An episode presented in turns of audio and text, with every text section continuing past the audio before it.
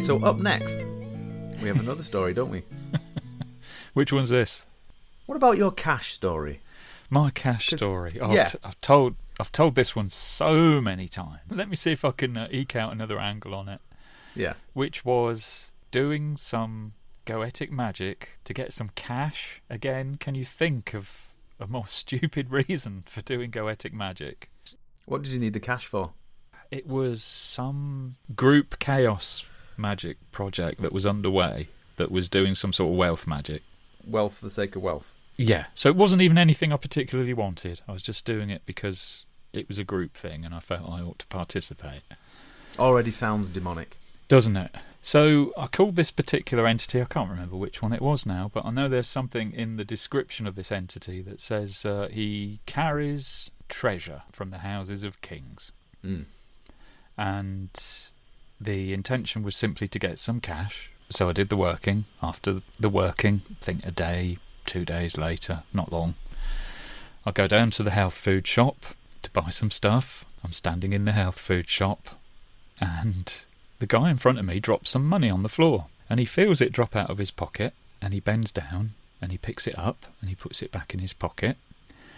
But for some reason, he misses most of the money that he's dropped. And there's this like roll of cash, like a roll of twenties, just lying there on the floor. And I'm looking at this money, and it's as if everybody in the shop has gone into a weird sort of trance because the shop's not empty. There's a queue, there's people behind the till, there's people stacking the shelves. So I bend down and I pick up this cash. Nobody's seen me pick it up, you know, and I could have put it in my pocket and nobody would have been any the wiser. But that's not what you do, is it? That would be Mm. a nasty, horrible thing to do. So I gave the money back to the guy. And it was only afterwards that it struck me, you know, I'd done a working for some cash, some cash had appeared. There was an opportunity to just take it, but I would have been stealing. You know, this entity carries treasure from the houses of kings, you know, steals, in other words. Yeah. And I realised that maybe I should have known better. That if I'm going to get money from a demon, you know, it's going to come with certain strings attached to it under certain circumstances. It's dodgy money, it's dirty money. Mm. So what's interesting about that is that the result manifested in such a way that it became a case of what would you do whilst no one's watching. Yeah. And there's something there, isn't there, about the nature of the result being inseparable from the nature of the working, Mm.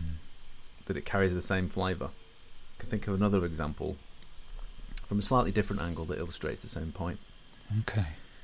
So this was a working that we did with Marvin, hmm because that guy loved demons, didn't he? He And- did. He had some hair-raising stories to tell as well. Honestly. Yeah. Because again, when I think about it, it's quite odd. Uh, I've never intentionally worked on my own with the demon. Right. After after hearing your stories and then what I've seen myself participating in rituals, Mm.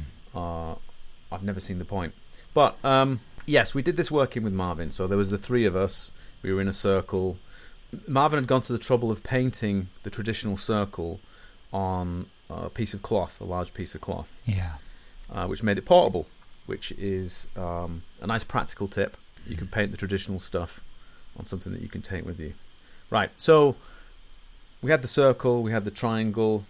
One thing I remember about this working is that we went to the supermarket looking for a suitable offering, right, for the working, and Marvin had decided he was going to evoke the the main man himself, Lucifer.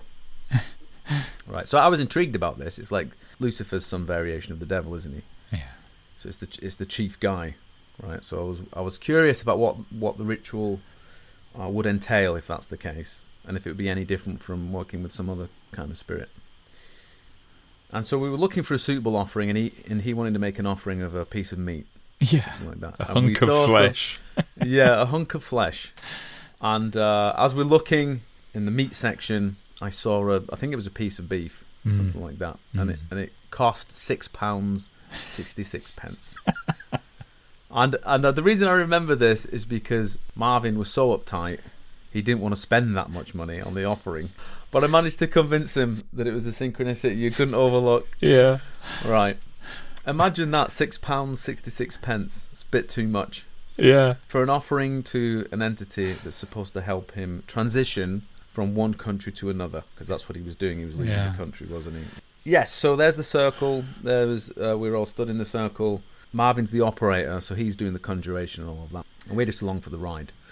But I remember the it got to the point where the demon is supposed to manifest in the in the triangle, and I've observed this a number of times. Right, you get to that point, and it's as if nothing has happened. hmm Yeah. Right, Yeah. it's as if nothing has happened. Almost as if, do you know what? You you best leave the circle and just check the triangle, Yeah. or uh, maybe we just call it a day and leave the circle and go and do something else. Right, it's a precarious place to be. And if you're ever going to do stuff of stuff of this nature, it's like you wanna you wanna spend some time remaining in that circle and going over the conjuration again, because every single time that's ever happened, it turns out that it's already in the triangle. Yeah. It's just pretending not to be there, right? anyway, so that happened. Marvin repeats the uh, conjuration, and then I was suddenly overwhelmed with an emotional state Okay. and it and it was curious to note because it was such a strong impression. And the feeling that welled up inside me was, as cliched as it might be, uh, pride. Right. Looking at it now, it was just pride. It was like an arrogance or a pride, but it was this sudden uh, urge to uh, walk out of the circle and into the triangle to teach Lucifer a lesson, to show Lucifer, you know, he's he's messing with a magician he shouldn't mess with. Right? Who's, Yeah. who's really in charge? I'm in charge. Right. So this this it was a sudden overwhelming sense of pride. I call it pride now, but um, you know, like at the time, it felt like a determination or a. Um, it, it was clearly irrational, Yeah. yeah. right? Now, surely, now- surely, Hmm. Alan, you know, how can Yeah. I put this delicately? Um, Yeah. It's interesting. Why bother? Why bother, Dunk? It's interesting, isn't it? Because you know, maybe that's not a million miles away from something you would do, is it? Well, that's the thing. So, so I mean, I obvi- had- obviously, you wouldn't do it in this context. yes. well, it doesn't make any sense from a practical viewpoint. Why would you walk into a triangle? Yeah. Right. Like, if you were going to teach it who's boss, you would just you, you berate it, wouldn't you, and burn its sigil in a box and wave your dagger menacingly at it and that kind of a thing. Yeah. Yeah, it, it makes no sense. But certainly, you know, the idea of being a competent magician was already in there, and it was exacerbated, and there was a very strong impression that I should act on it. Mm. Almost as if there was something that tapped into a possible tendency that you might have under other circumstances. Yeah, you know, you know, it's quite subtle, isn't it? Yeah, and it was a very strong impression. Yeah. And um, I mean, thankfully, I wrestled you Well, to the ground. you had to hold me down. no, sadly the opposite. Sadly the opposite. I was going to say, thankfully, I'm not easily swayed by strong impressions, but I actually don't understand why you would act on that, no matter how strong the impression is. But yes, I, I observed it in myself and thought that's interesting. A sudden compulsion to do something crazy Yeah. that's that's of the same nature of the as the as the demon that's been conjured, and it's like playing on um, uh, a possible character weakness or something like that, like you mentioned. You know, there's there's something in there because at the time it, we were very much concerned with, or at least I was very much concerned with practical magic. Like, how do you how do you do this stuff? Um, how does it work? That kind of a thing.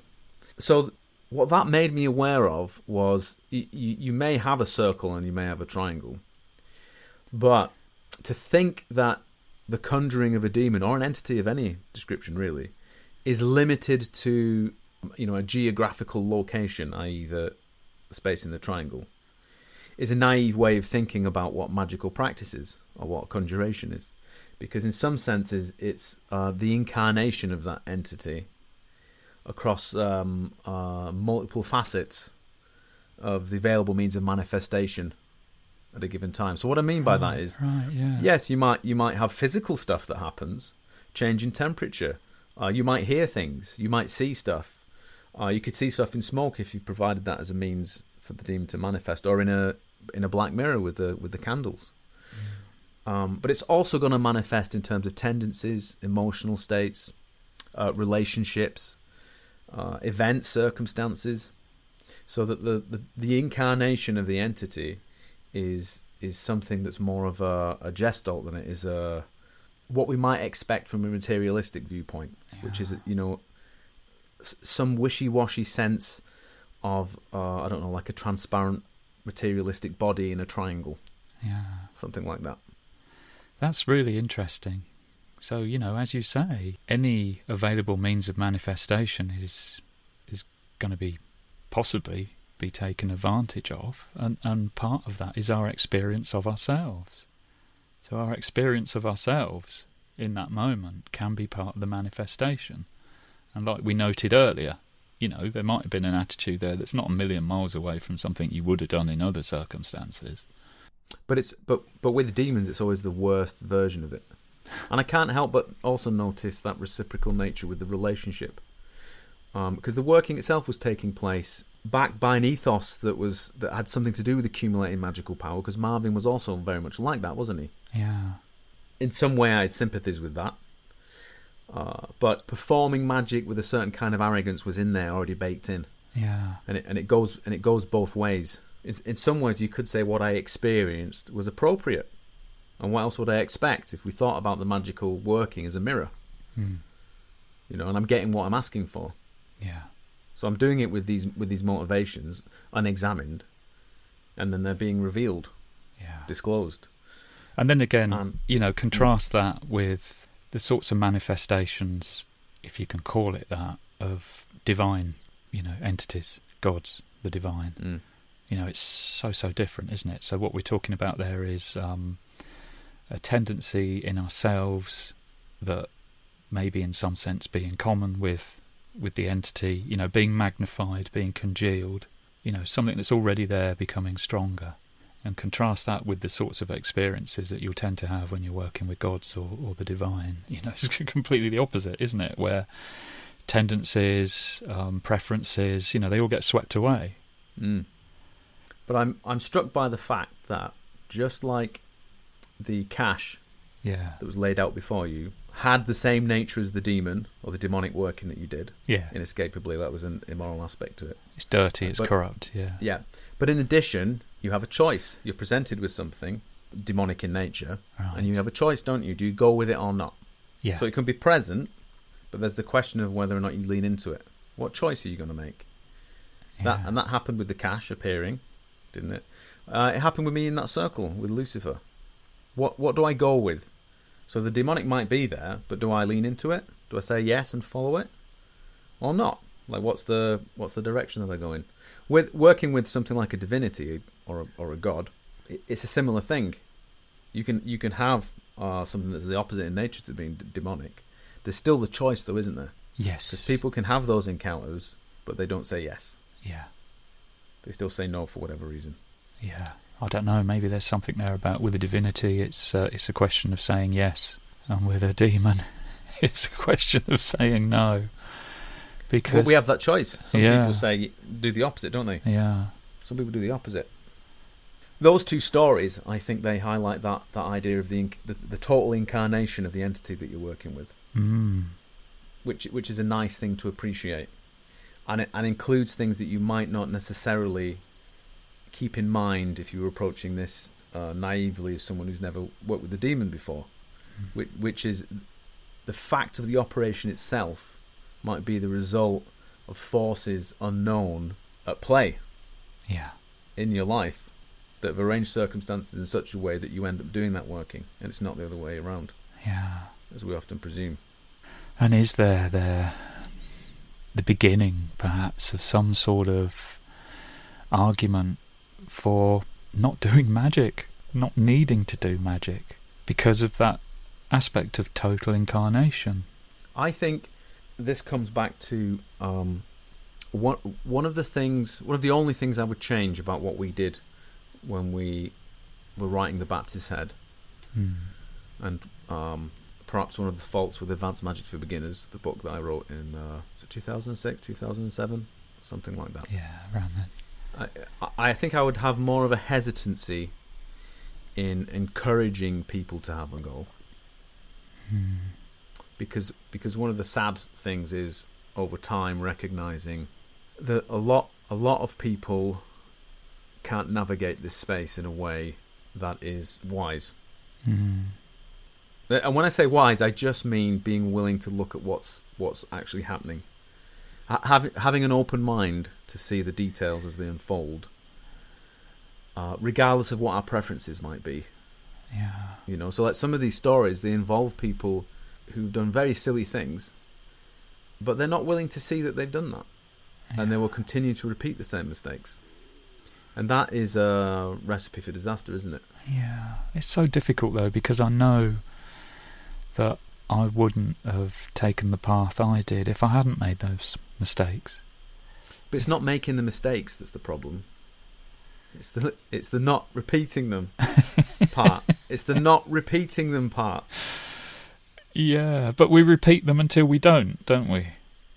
Or until we can't. Mm. When I when I was young, when I was like sixteen, something like that, um, in uh, uh, in this in this I think it was a market, an indoor market somewhere. I found um, in a collection of books. I think it was it was some Crowley book. I can't I can't remember now.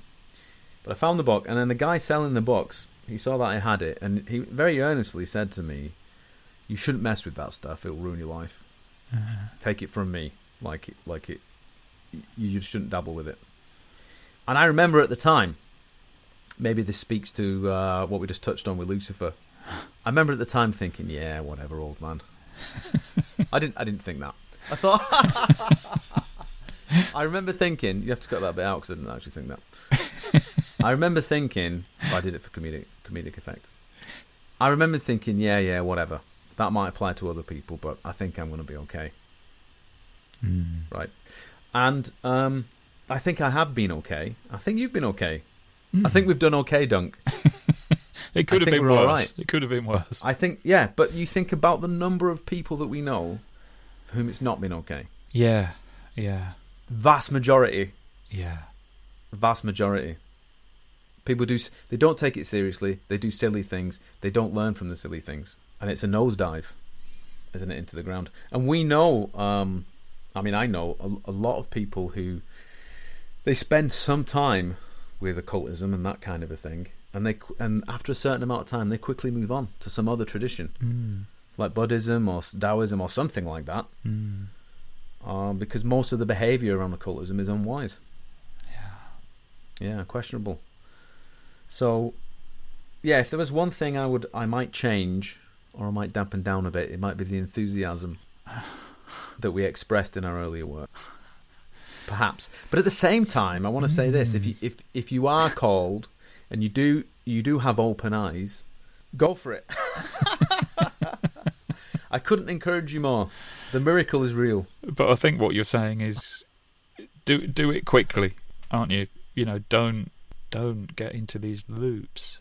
I mean, like like you were saying, you know, I've sometimes had uh, emails from people who have run into some sort of um, demonic attachment, and the thing that always amazes me, and it's always there, you know, incredible as it may seem, is the person concerned doesn't want to let go of this thing, whatever it is Mm, yeah, as soon as you start to suggest that, you know, you'll Yeah. hit resistance. So strange. Mm. Which might suggest that there are other avenues within which these forces are at play that aren't explicitly magical. Mm. Like there, there, there are variations of events where you might meet with a demon that, that isn't the magician in a robe in a circle with a triangle, Mm. but the same choice is being presented. Do you say yes or no? And leaning in a certain direction leads to a deepening of that that transmission, if you like, or that lineage. yeah. And it has some of the dynamics of addiction about it. I think that's inescapable. Yeah. Okay, Duncan, do you remember? Speaking of arrogance and stupidity and a lack of wisdom, do you remember the time we took it upon ourselves to to I mean the hubris to think that we could liberate a demon? Do you remember when we Yeah. thought we would try and liberate a demon? Yeah. Yeah. Yeah. And and we concocted a ritual to do this. Was it at midnight on a Bronze Age hill fort? At, at Lammas, wasn't it? Yeah, and we evoked a goetic demon, right, and then attempted to liberate that demon using was it the Tibetan Book of the Dead? Um, I can't remember. I don't think it was, but it was some text you'd found prostrations, wasn't it, to various Tibetan Buddhist spirits. God, it went on for ages and ages, wasn't it? It did, and it was did, absolutely yeah. terrifying as well. Well, it was at midnight. You know, Yeah. we'd evoked a demon. Yeah, and the descriptions of these uh, entities that we were invoking to protect Yeah. and exorcise the demon were hardly less scary than the demon itself. Yeah, yeah. Now you can see that there were good intentions, Mm. and we wanted to see if it was a thing. It it was Okay. again, wasn't it? It was an experiment. We were mucking about, weren't we? See what would happen. Yes, and it was the, it was the question around the relationship between demons and enlightenment Mm. or realization. It was something like that. Yeah, I mean, as I Yeah. recall, we Mm. were going to see if we could liberate this demon, Yeah, and then see what happened. You know, see if like ever afterwards any magician that attempted to work with this entity wouldn't get any results. you know, because we'd liberated it. yeah. Oh man, the stupidity. So we did the working, didn't we? We uh, I remember we used did we use glow sticks to make the triangle? Yeah. And again, more DIY. Um, but during the working, there was no uh, untoward effects, were there? Except we were Ah. terrified. Well, you might be terrified. I was. Uh, I remember the thing that stayed with me, which was the most Yeah. scary thing of all, was we were up there in the pitch dark on top of the Iron Age hill fort hmm. in the middle of nowhere, and I could tell from the sound of your voice that Yeah. you, that you were scared. I wasn't- and I think- whatever. I think that's, not. I think that's the only time I've ever heard you were scared. And then I started to think, well, if he's scared, what am I, I doing? probably, I probably had, I was probably hungover and had a cold. Scared. Maybe we, we did film this, so maybe we have to make the the, the footage publicly viewable, so people, so I can defend my honour. Right. Anyway, so um, yes, we did the working. There was, if I remember correctly, because it was some years ago, wasn't it? Mm-hmm. Uh, I do remember the sense that there was some. It was in the triangle. I remember that. Yeah. I do remember the sense, the, the feeling that I had when I was doing the prostrations and, and, and reciting through the Tibetan stuff was, um, uh, y- you know, like a child being lectured Yeah. or a teenager being lectured that's having to endure, you know, something extremely tedious and annoying, right? And they're just waiting for it to end. Like I had that feeling, that vibe, and uh, you know, I don't blame the demon for that. The shit hit the fan the next day, didn't it? I think it was the next day or the day after, something like that. So we'd finished the working, and then I think I, I went back to London. You were in Brighton, weren't you? yeah. and then um, I think was it the next day when the bad stuff started to happen. What I experienced was um, I, I suddenly developed um, an ectopic heartbeat, Right. Yeah. like with palpitations or something like that. Yeah. Yeah, like like uh, um, uh, well, then you might have said that that maybe I would have sounded scared because that induces a certain kind of anxiety. Uh, but that I remember that went on for like the next day, you know, and it was sufficiently bad that I had to go to the doctors with it uh, and get checked out. And, and in the end, it turned out that it you know it wasn't anything. Um, but what happened to you? Something happened to you. I can't remember. You don't remember? It was something bad. When I look at the uh, written version that I left, I've written. The next morning, I woke from an intensely personal and turbulent dream, the like of which I'd not experienced in ages. So there must have been some personal, emotional stuff going on. I remember you saying that it impacted on your life in a number of ways for like a day or two. Mm. Yeah, and I had this uh, this this heart thing. You know, I can't help but note that it had that flavour, a demonic flavour, and that and that not so much it was retribution for attempting to do something that, that it turns out you can't do. Mm. You know, from the demon, but that it merely it was commensurate with the nature of the demon in question, and and that kind of working.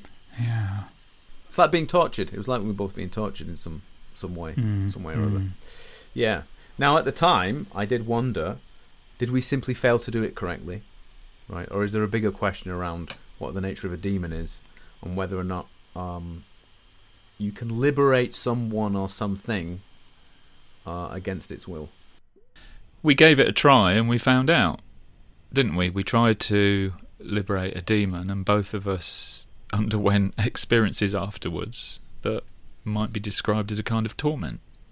Which probably indicates, doesn't it, that it's probably misguided to try and liberate something that has a nature contrary to liberation. Yeah. So, what might be instructive is to consider a story involving what we might call exorcism, Right. or the liberation of a human being. Yeah. So, we both took part in a ritual, didn't we, a few years ago, Yeah. that involved one particular participant whose name, for the sake of the telling of this story, shall be Chardonnay, whom volunteered to play the role of a channel Mm. because she had this uh, alleged skill of being able to enter a deep trance Yeah. to allow entities to speak through her. And uh, and apparently she was so good at it that she would often forget the details of what had even happened. Yeah. Yeah. I mean, I saw her actually do this. You know, on a Mm. number of occasions. Yeah. Now I have to say from the outset, hearing this described as a magical virtue raised alarm bells for me Uh-huh. because I think that although you often hear that a sign of deep possession or trance work is amnesia, hmm on the contrary, from my own experience, right, taking part in various different kinds of rituals, including magical practices from the African diaspora, where I've personally experienced and witnessed many of the things claimed by possession work Mm. that might seem miraculous, that amnesia should not be a feature. And if it is a feature, that's because of uh, usually something to do with, if we were to take a psychological view, trauma in the past. But that said, it can be. I mean, I, I understand what you're saying, but it can be compelling to see somebody being able to access those sorts of states. They're, they're obviously very dramatic, very intense. And when I think about my own efforts at channeling entities, you know, the the sorts of things me and you have done, where I'm sitting there in some sort of trance, saying, "Oh, I see something. It looks it looks a bit like a snail." And now I think I think the letter M, and, and you know, Yeah. seeing somebody who can just like drop into something, um, manifest something so so Mm. intense. You know, just to say that, Mm. that it's understandable that that people would regard that as as something impressive. Yeah, and I would just like to add this detail though. It might be worth pondering whether or not the nature of a state and what happens to the person in that state cannot be separated from the relationship that that person has with a particular kind of entity. Mm. So, what I mean by that is if there is someone for whom it's possible to fall into deep trance, right, and they, and they don't remember the details, Mm. is what's speaking through them what it claims to be or is there something else going on that that person has a deep relationship with that goes into the past back to uh, what in Magia we would call um, moments of uh, false transmission Mhm. Mm. and invariably that involves trauma of some description Yeah. So i'm just i'm just putting that out there Yeah. Yeah. that, that perhaps perhaps we can't separate states and capacities from relationships with entities of whatever description. Yeah, and undoubtedly there seems to there seems to be a strong correlation between experience of trauma and having those sorts of abilities. You know, to go into Mm. trance um, and to allow yourself very readily to be overwhelmed by Mm. by other presences. Well, I'll just say at this juncture, without going into too much detail, there is the suggestion that there are magical lineages constituted primarily around that dynamic Yeah, the use of trauma for working with particular entities. yeah, So that wouldn't be a surprise. yeah, and and Yeah. maybe one way of characterizing trauma is as an encounter with something that by definition we can't have a relationship to. So when we have trauma, we're overwhelmed by something, it just bursts into us. You know, we're completely undefended against it. So Well, there, there isn't the possibility of you know being able to negotiate some sort of relationship with it you know that's often what happens in in Mm. any therapeutic work that perhaps takes place after trauma You know, it's Yeah. like it's like uh, trauma is like the doors being thrown open and something entering. Mm. You know, you don't get to pick and choose, do you? Yeah, but I would add, I would add a qualifier to that. The thing that's entering is always malevolent. Mm. Well, why So- why else would it would it be where it is? Why why would it want to enter Yeah. you? But I mean, in one sense, we can think about everything that we're talking about as explicit magical acts, as Mhm. great analogies for understanding other experiences that we have that don't look explicitly magical. Mm. So, on the one hand, it, it might be obvious if there was some kind of traumatic experience with an entity of some description. But you know, even if you have a traumatic experience like a car crash Mm. or um, an experience that looks mundane, Mm. but it but it leads to something like PTSD or trauma. Yeah. Behind the appearances, there is this dynamic of something that can only be described as malevolent coming into contact with that person, Yeah. and it's and it's precisely that malevolent aspect that that defines the um, what you said that inability to have a relationship with, with Yeah. what's happened, Yeah. and not not just because they can't accommodate it. You know, like it's not just because it's an overwhelming and confusing experience. Mhm. It's because it implies a, a malevolence that we don't have sufficient capacity to deal with. Mm. Yeah, at least that's what I would say from my experience of having the uh, you know the opportunity and the good grace to work with a number of people who've experienced trauma. Mm, mm. So yeah, Yeah. it sounds like what you what you're suggesting there, and you know, I, I don't disagree with it. I think is that the nature of trauma is it's necessarily always an encounter with evil. Yeah, Yeah, and like Yeah. you know, whether that comes in the form of uh, some sort of entity or, or like you're saying, a car crash. You know, how how is it that Mm. life can be so so appalling, so awful that we're confronted with something like this? Yeah, and we're back to that idea, aren't we, of um, demons being demonic? just to say at this point, because because some people can struggle with the idea of just using that term evil. Yeah, yeah. Like things are good and bad. There's no such thing as evil, really. right. But say that to someone who's experienced trauma. Yeah, and you should start by respecting the details where where where you know where someone's soul comes into contact with the details of their own life. You, you have to begin in terms of the work.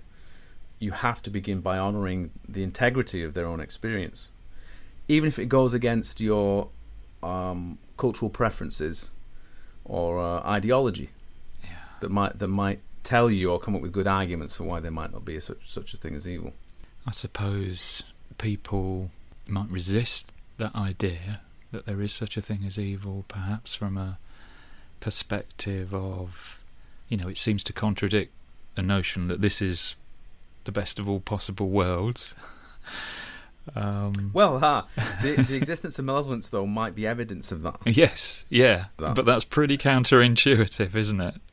And, and the other possible objection is that evil implies a, a kind of intention.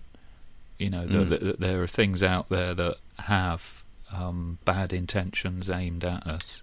Yeah, I think those are the those are the things that, that people find difficult because because it seems that those come along with the notion of evil. yeah. I mean, one thing we can say is that if you don't think there's such a thing as the demonic or the evil, you might end up evoking it and then and then sticking your head in a triangle as a result of that. So, circling back round to our story. Mm. So Chardonnay, with the aid of an attendant hypnotist, right, was was put into a trance so that we could work with a very particular god. Mm. You, Yeah. you can't have enough of those, can you? Attendant hypnotists. But anyway, yeah. No, but instead of having communication with the god in question, with the divinity in question, Mm. there was something else already parked, if we can use that term, in Chardonnay. Now, I remember at the time doing the invocation of the god. yeah. I remember sensing the divinity, but I also remember sensing it uh, not moving. It stayed where it was.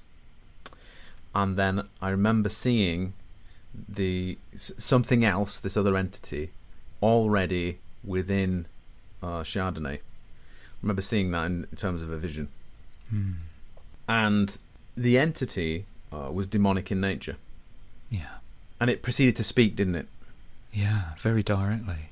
Yeah. Do you remember the kinds of stuff that it said? Who are you? I remember. That. it was something like that, wasn't it?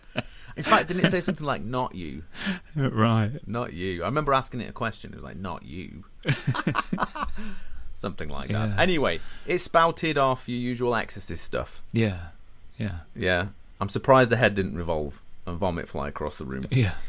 But uh, Yeah, and, Yeah. In, and in those kinds of remarks and reactions, there's a blocking, isn't there? It was something getting in the way. We knew we weren't going to get any sensible answers out of it. We knew with this entity we weren't going to be able to do what we wanted to do. Yeah. yeah. Now we brought the operation to a close, didn't we? Mm. And we then had the opportunity to speak with Chardonnay. Yeah, and she couldn't remember what, what she'd said or what had happened, could she? Right, right. But she'd, in this circumstance, uh, a retreat had been taking place. I'd gate crashed this retreat that you were on, Yeah. and doing this particular kind of meditation practice. Chardonnay had been experiencing waking terrors. Is that right? Yeah, yeah. It's like having a waking nightmare, isn't it? Mm. So there's so there's a visionary component to it, like having a dream. You're in a state of terror, being terrorized by something in this dream, Right. something like that, isn't it? Mm. Yeah. So she'd been having those during the retreat, and um, there was a chance just to ask her questions and to explore the nature of this entity that presented itself. And we arrived at a crucial moment.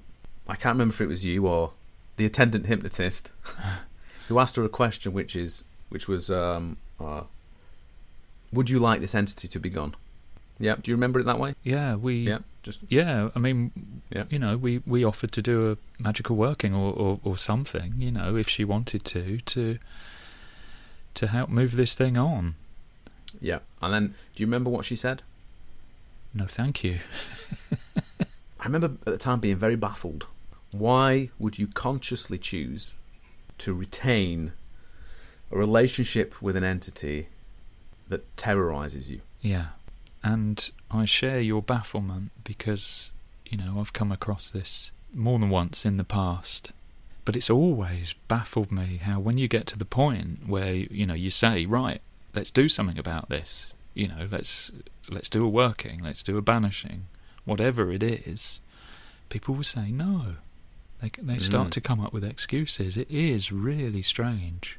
You know, there is a dynamic here that's similar to the dynamics of addiction.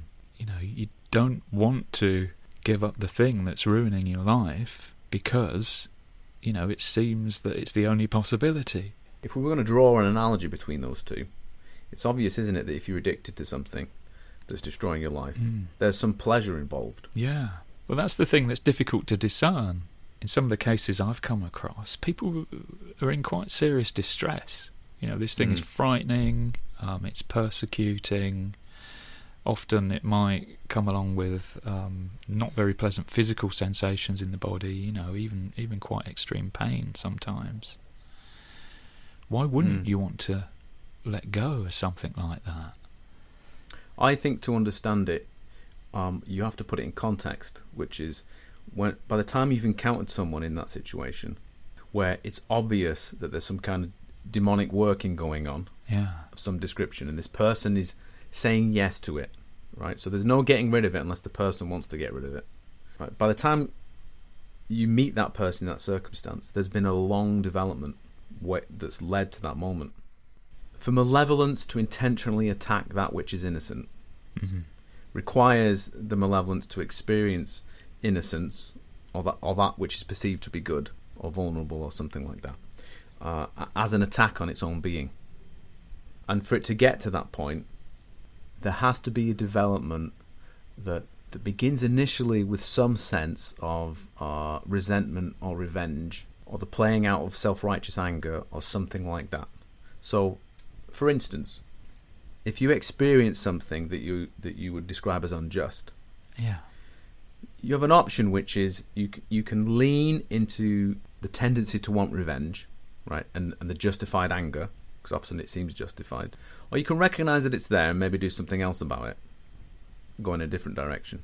But if you do lean into it and you play it out, over time that becomes uh, that contraction grows and becomes deeper and deeper, and it only takes very small steps that violate your conscience only slightly based on the perceived injustice that you've uh, um, had to endure Right? It only takes those little steps to accumulate eventually to a point where the person thinks that what it is that they're doing, which you describe as malevolent, is um, perfectly normal. It's normalized. Mm.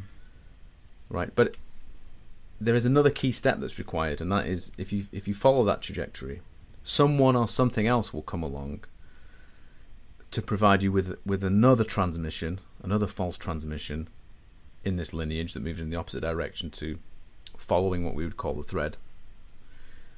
Right, and it, and it's really then that the person can experience uh, what we call innocence or vulnerability as an attack on their own being, because at that point we would say they're now um, uh, a lost soul, a, sh- a, shadow in a shadow. Mm-hmm. Could put it that way. I've had the opportunity to work with uh, a number of students who've come into contact with malevolence in their own family, and seen how that contact with the malevolence has acted like a false transmission such that they have false beliefs about themselves. But it's always as um, uh, a problem that plays out as a shadow, but they still understand that there's uh, there's an up and there's a down. They still understand what it's like to be a normal person, and then when they're contracted into this role or this shadow that they got from this encounter with malevolence. So you can still do something about it. But if you have a shadow in a shadow, and that takes some development and some cultivation, you can no longer tell up from down and anything that intrudes is um, uh, seen to be the opposite of what it is. Right. And that leads to intentional malevolence, the intentional, conscious targeting of the innocent and the vulnerable. Yeah. I can appreciate that everything that I'm saying here might sound like I'm trying out an opinion, or um, you know, this is guesswork, or uh, you know, a theory about things. It paints a different picture of reality, doesn't it? and and what you think might be possible, especially if you think there's no such thing as evil. But this view that I'm presenting is something that um, has disclosed itself uh, merely through the willingness to see, mm. you know, of myself and, and all of the you know the hundreds of people that I've had the privilege of working with. Um, mm. It's what you end up seeing, and it explains a lot. Like the person in the story, the path that you take is in your hands, and no one can make that decision for you. So you can't exorcise a, a demon whose nature is to say no to the divine and yes to the revenge, to the malevolence. Mm. In the same way that you can't free someone or liberate someone from a relationship with an entity who has decided decided to say yes to that nature and to that to the playing out of that um, mm. that sense of revenge or that anger. If you ask someone, "Would you like to get rid of this demon?" It's like asking them, would you like to let go of your self justified anger? Mm. I'm not understanding how this works as a relationship. I can see something something nasty happens to somebody, you know, injustice mm. in your example, yeah. and they contract from that, and by gradations, a kind of self righteousness builds inside them. Based on a false conclusion they've just drawn about themselves and the nature of the world. Yeah. Yeah. That they then play out. Yeah. But Yeah. but I don't understand how how this plays out in the context of there being an entity involved. Ah, so, well, this is what I was talking about before when I was saying you can look at explicit magical acts, you know, and keep them in their little niche. Mm-hmm. and then think of the world and the events in the world as something separate. But they're actually an archetypal way of understanding what's happening in the world all the time. Yeah. Let's put it this way there's one way of looking at things where all that's happening is encounters with uh, the demonic or the divine. Yes. Yeah. And that's what's happening everywhere, at all times, in every way. And that the entirety of creation has been placed in the hands of the created, human beings, and Mhm. each person has the sovereign divine inheritance to choose the direction that creation takes in terms of their own world. And that the person that's ended up in a position where they are they can act in a malevolent way, and that could take different forms. But but the people but the people we're talking about aren't acting in a malevolent way. Are they not? No, because you know the people I'm thinking of, they're distressed, they're in pain, they're they're suffering from from what they're experiencing, and they're wanting relief from that. And, and this is why I'm wondering, you know, how, how what you're talking about um, play Mm. plays out in the context of a relationship with with a demon. Yeah, well, I can say this: Chardonnay Mm-hmm. behaved in a way that was malevolent. Well, that needs some qualification. It does because you, people think of malevolence as like you know someone committing murder Mm. or something like this, but mal- malevolence simply means an attack on something that's ideal, or or by ideal I mean uh, displays virtues, you know that which appears to be good. Mm. right? Wherever that is present, it needs to be attacked intentionally. Right now, you were taking part in a retreat, a spiritual practice, Mm. right? What sabotaged that retreat? Mm. What destroyed the working that we were doing? What caused that retreat to end prematurely? Mm. So that doesn't, so that it brought an end to wherever that was going, that spiritual development. Yeah, Yeah. right. Okay, that's malevolent. To intentionally destroy something Yeah. that was leading in a certain direction. So, so, whose is the malevolence? The demon or the person possessed by the demon? I mean, that's what I'm wondering about here because we we've got this this idea, aren't we, of two parties? You know, and and I mean, from my perspective, you know, if it, so, there's two parties, uh, and so that demands that we look at it in a relational way. So, Mm. the sort of people I've um, talked to about this sort of thing, that that baffling moment where they won't let go of the attachment, Mm. you know, in relational terms, it's always seemed to me like, well, if they did, they'd be lonely. You know, something has has moved its way into their life, like you were describing, by gradations. You know, maybe over a long period of time, and there's an intimate relationship there. And and if this thing did, this phenomena did stop, you know, the sense I get is that must, on some level, be unbearable to them. They would be alone. And that uh, demands your sympathy, doesn't it? Well, it might be an attempt to elicit sympathy. The cliche with therapy and with spiritual practice is that it's the perfect breeding ground for narcissists. Because you get to talk about your problems all of the time, don't you? Mm. And give the impression that you're doing something about it. right. Now, I'm giving that as an example just to illustrate a point, Yeah, which is yeah. the person that ends up malevolent, even when they're malevolent, are doing so because they're still following a perverted sense of what they think is good. Right. and it's precisely the good intentions that can be e- that can be used to easily manipulate people just to take one more little step into the darkness Mm. just just one more little breach of your conscience it's only small right and that's the that's exactly what a demon does it entices you doesn't it in a direction Mm. that's exactly what it does and that's the thing that's the thing about working with demons we've used it in the magical examples the cash example Mm. what's wrong with you getting cash isn't that good Mm. it's a good thing. People need cash, don't they? The guy dropped the cash. He's probably got so much cash. I mean, who carries that much cash around with them? He's probably got so much cash. Does he really need it? Mm. Does he really need it? Maybe we should redistribute wealth. What about? Yeah. You know what I mean? Yeah, yeah. Like he's probably some greedy CEO or something like that, right?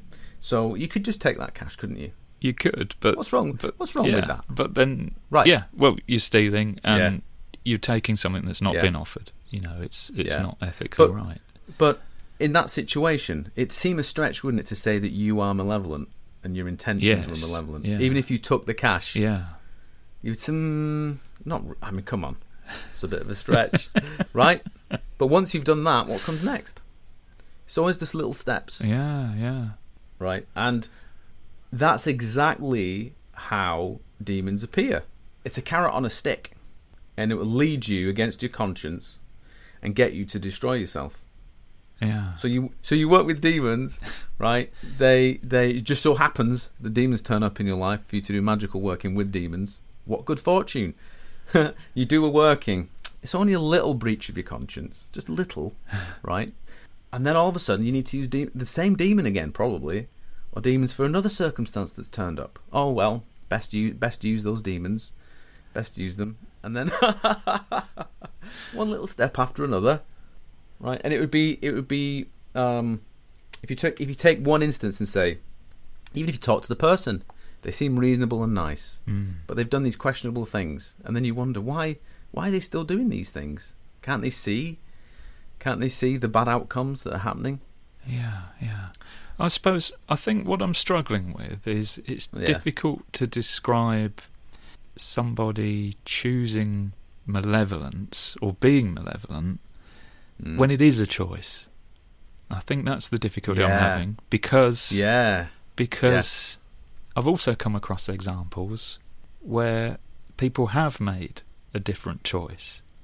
Mm, and I've come yeah. I've come across this a few times. It's curious. Um, it's often been people who are starting out on some sort of spiritual practice, and you know they'll have been meditating for a while, and, and they've started doing the work, and they've started getting in there, and they will start to experience entities cropping up.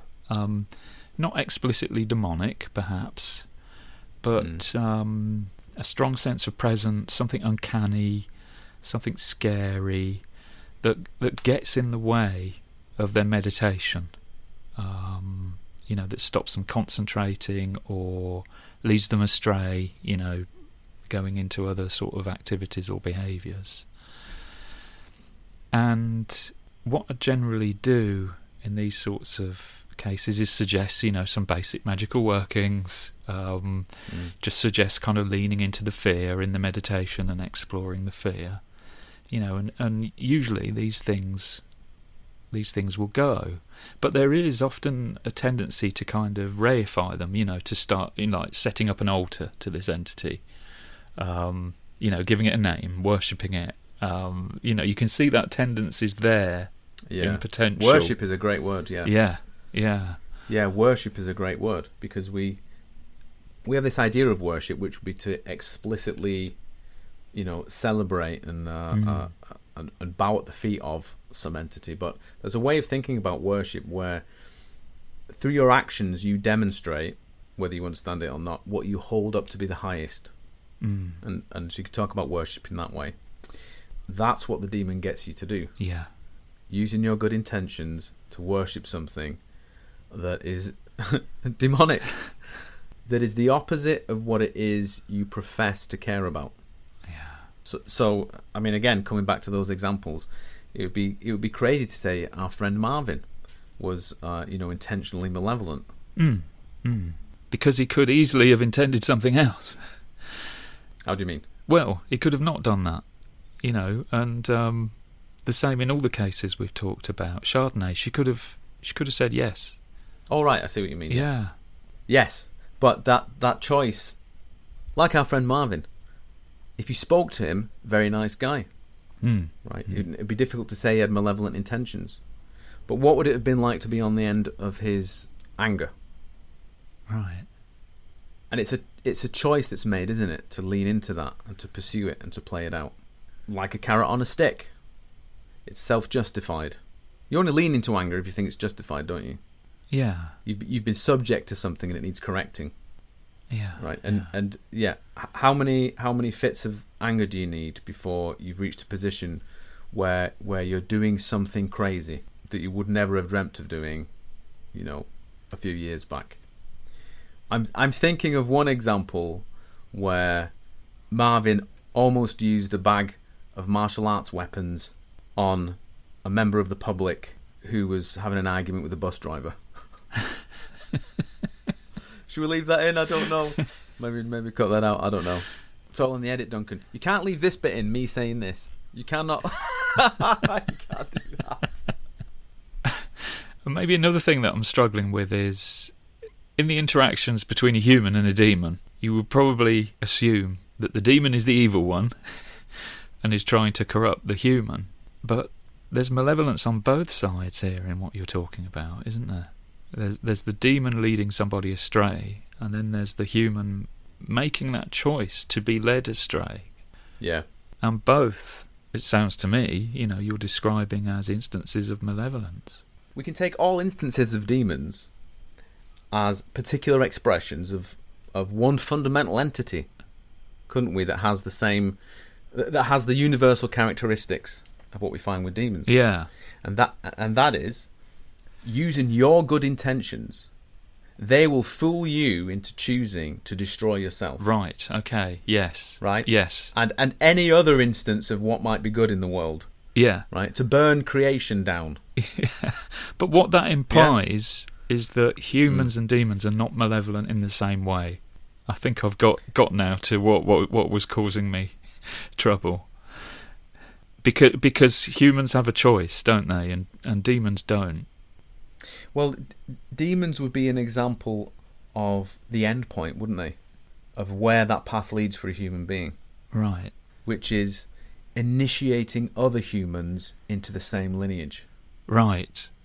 right? So when you have contact with a malevolent person, Yeah. That affects you in such a way that you draw conclusions about yourself based on that experience, which is like a false transmission Yeah. that leads you in a certain direction. But and if you lean into it, there will be further developments. Other people will come along, there will be. and it would and it would deepen it. Yes, there Yeah. will be, but n- then, Yeah. but the demon does not represent an end point in the sense that a human will end up like a demon, because I'm assuming, for a human, there's always Mm. a way back, and there isn't for a demon. You know, as we established through that working, you can't liberate So- a demon.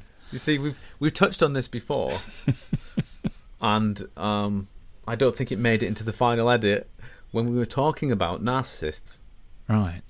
right? Which is we have limited opportunities as human beings, and once you once you've become a lost soul, right? Yeah. Once you're at the point when you're a genuinely malevolent person, Yeah. there is no way back. Right. You've made your choice. Like you've made your choice. Mm. It takes a long time to get there. Do you know? It's commensurate with waking up. How long does it take to go through that whole process? An awakening, awakening isn't the case of it's just, it's not one event, is it? That just happens. It's a it's a lifetime. Mm. It's a long progression, and it's like it's like saying you could end up deluded again in this lifetime. Correcting false beliefs uh, means that they you can't make that mistake again. Yeah. Right? It doesn't. Your delusion doesn't grow back.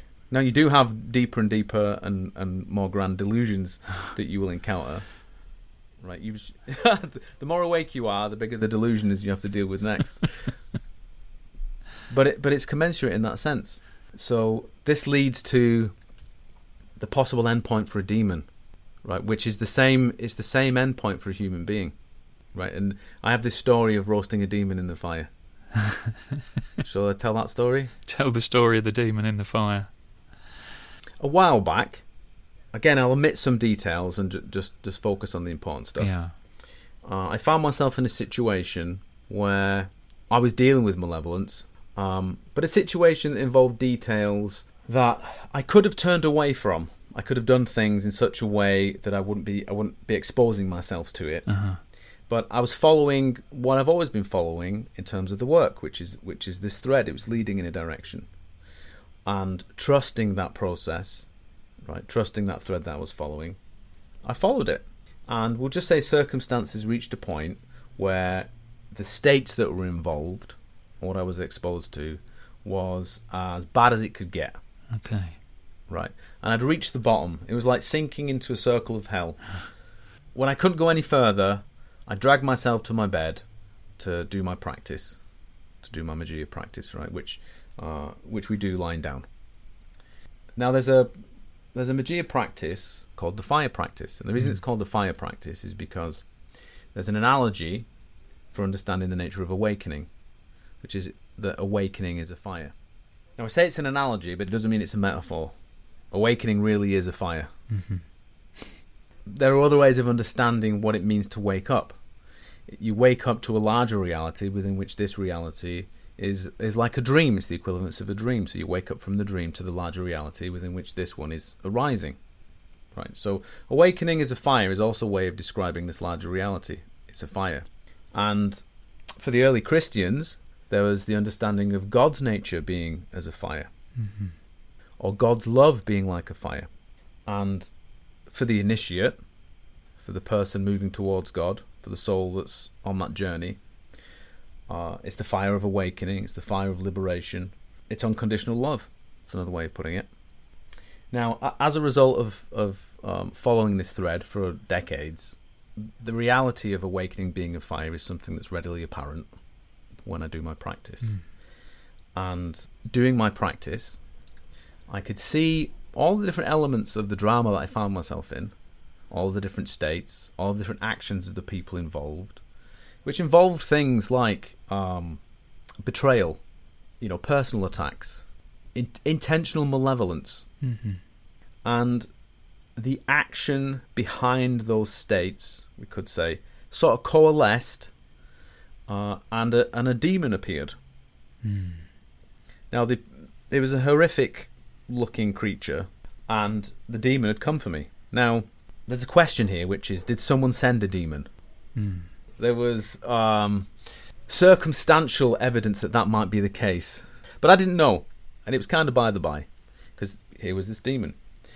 I do wonder when when magicians work with demons and they get demons to do things for them.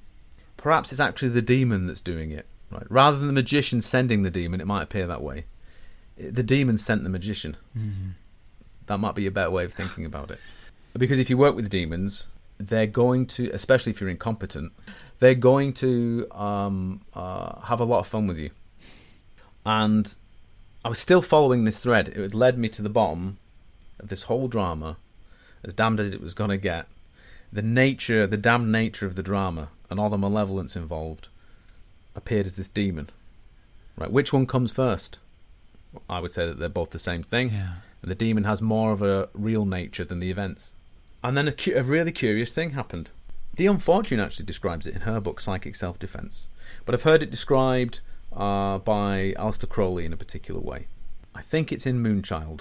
Mm. The thing in the garden, isn't it? Oh yes, the thing in the garden. Yeah, right, Yeah. Right. There's an idea here that there are two ways of approaching magical combat, if we can put it that way. Yeah. Right, not to be too cringy.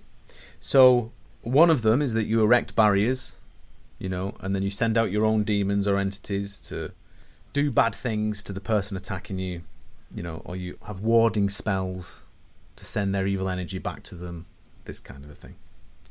And that's what most magicians do. For someone who has followed the path in such a way that they've accommodated the opposites within themselves, right, there's another approach. So Crowley described this from a Taoist perspective because he held Chinese wisdom to be the highest form of wisdom. And if you've accommodated the opposites within yourself, it's possible just to simply absorb the demon within yourself Mm. without it causing any harm. Now, as I've already just described, the Magia equivalent of that is understanding that awakening is a fire. So rather than just thinking it as some kind of vague notion of the way or the Tao or non duality or something like that, awakening is a fire. Ah. Right now, that's precisely what happened with the demon.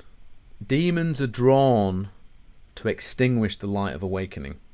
Yeah. They're drawn to extinguish the ideal or the good. The malevolent is drawn to attack that which seems innocent and vulnerable.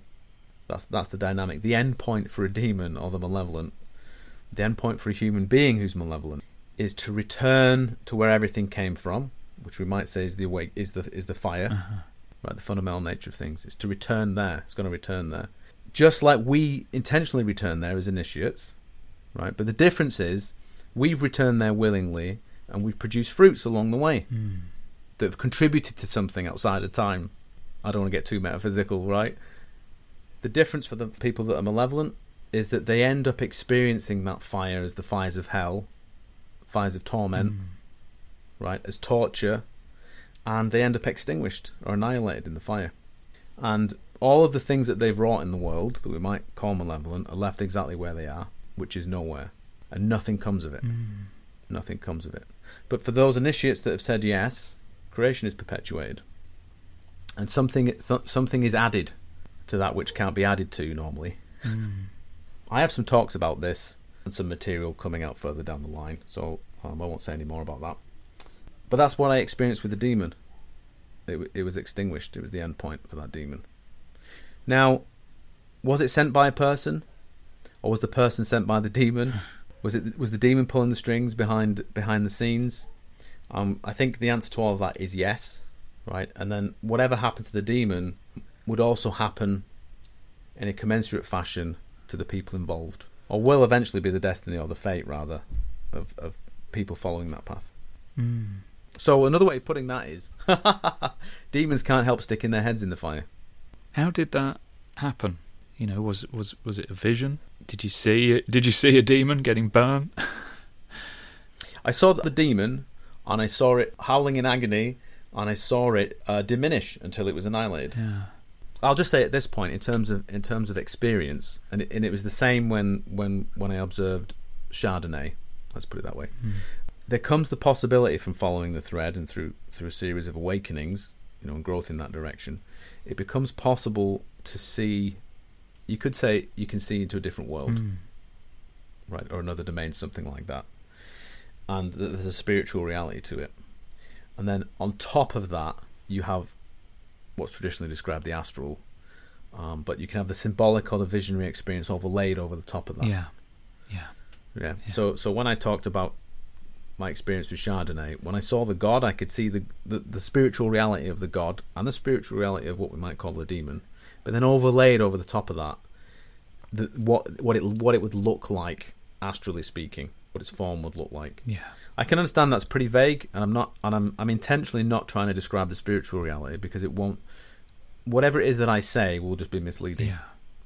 But uh, similarly with the demon, it was the same. So there's the spiritual reality, and then and then you get to see the the the visionary or the astral aspect of that at the same time. Yeah. Um, yeah. But I, I want to make this very really clear. I didn't have to lift a finger. Mm. It wasn't me that roasted the demon. The demon roasted itself. Mm. Mm. Yeah. If you if you I just keep my eyes in the same place. It's on this other world, following this thread. And following that thread led me in that direction. It's now leading me in a completely different direction to do something else, completely different. But it's this. I'm just doing the same thing. Just doing the same thing.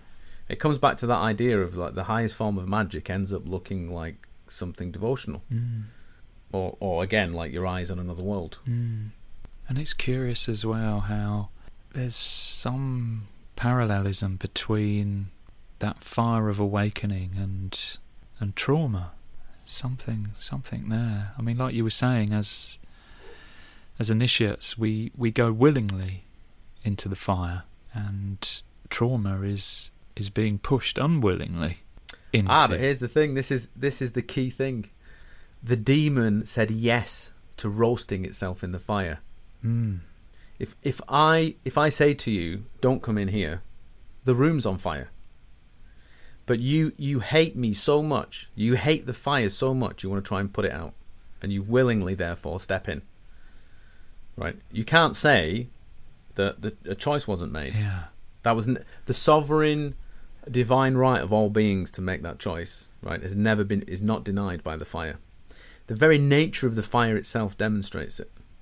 Right. And now I now I understand what you mean by annihilation. Mm. It tried to put out the fire. Yeah. yeah, Yeah. that's going to annihilate you, isn't it? Yeah.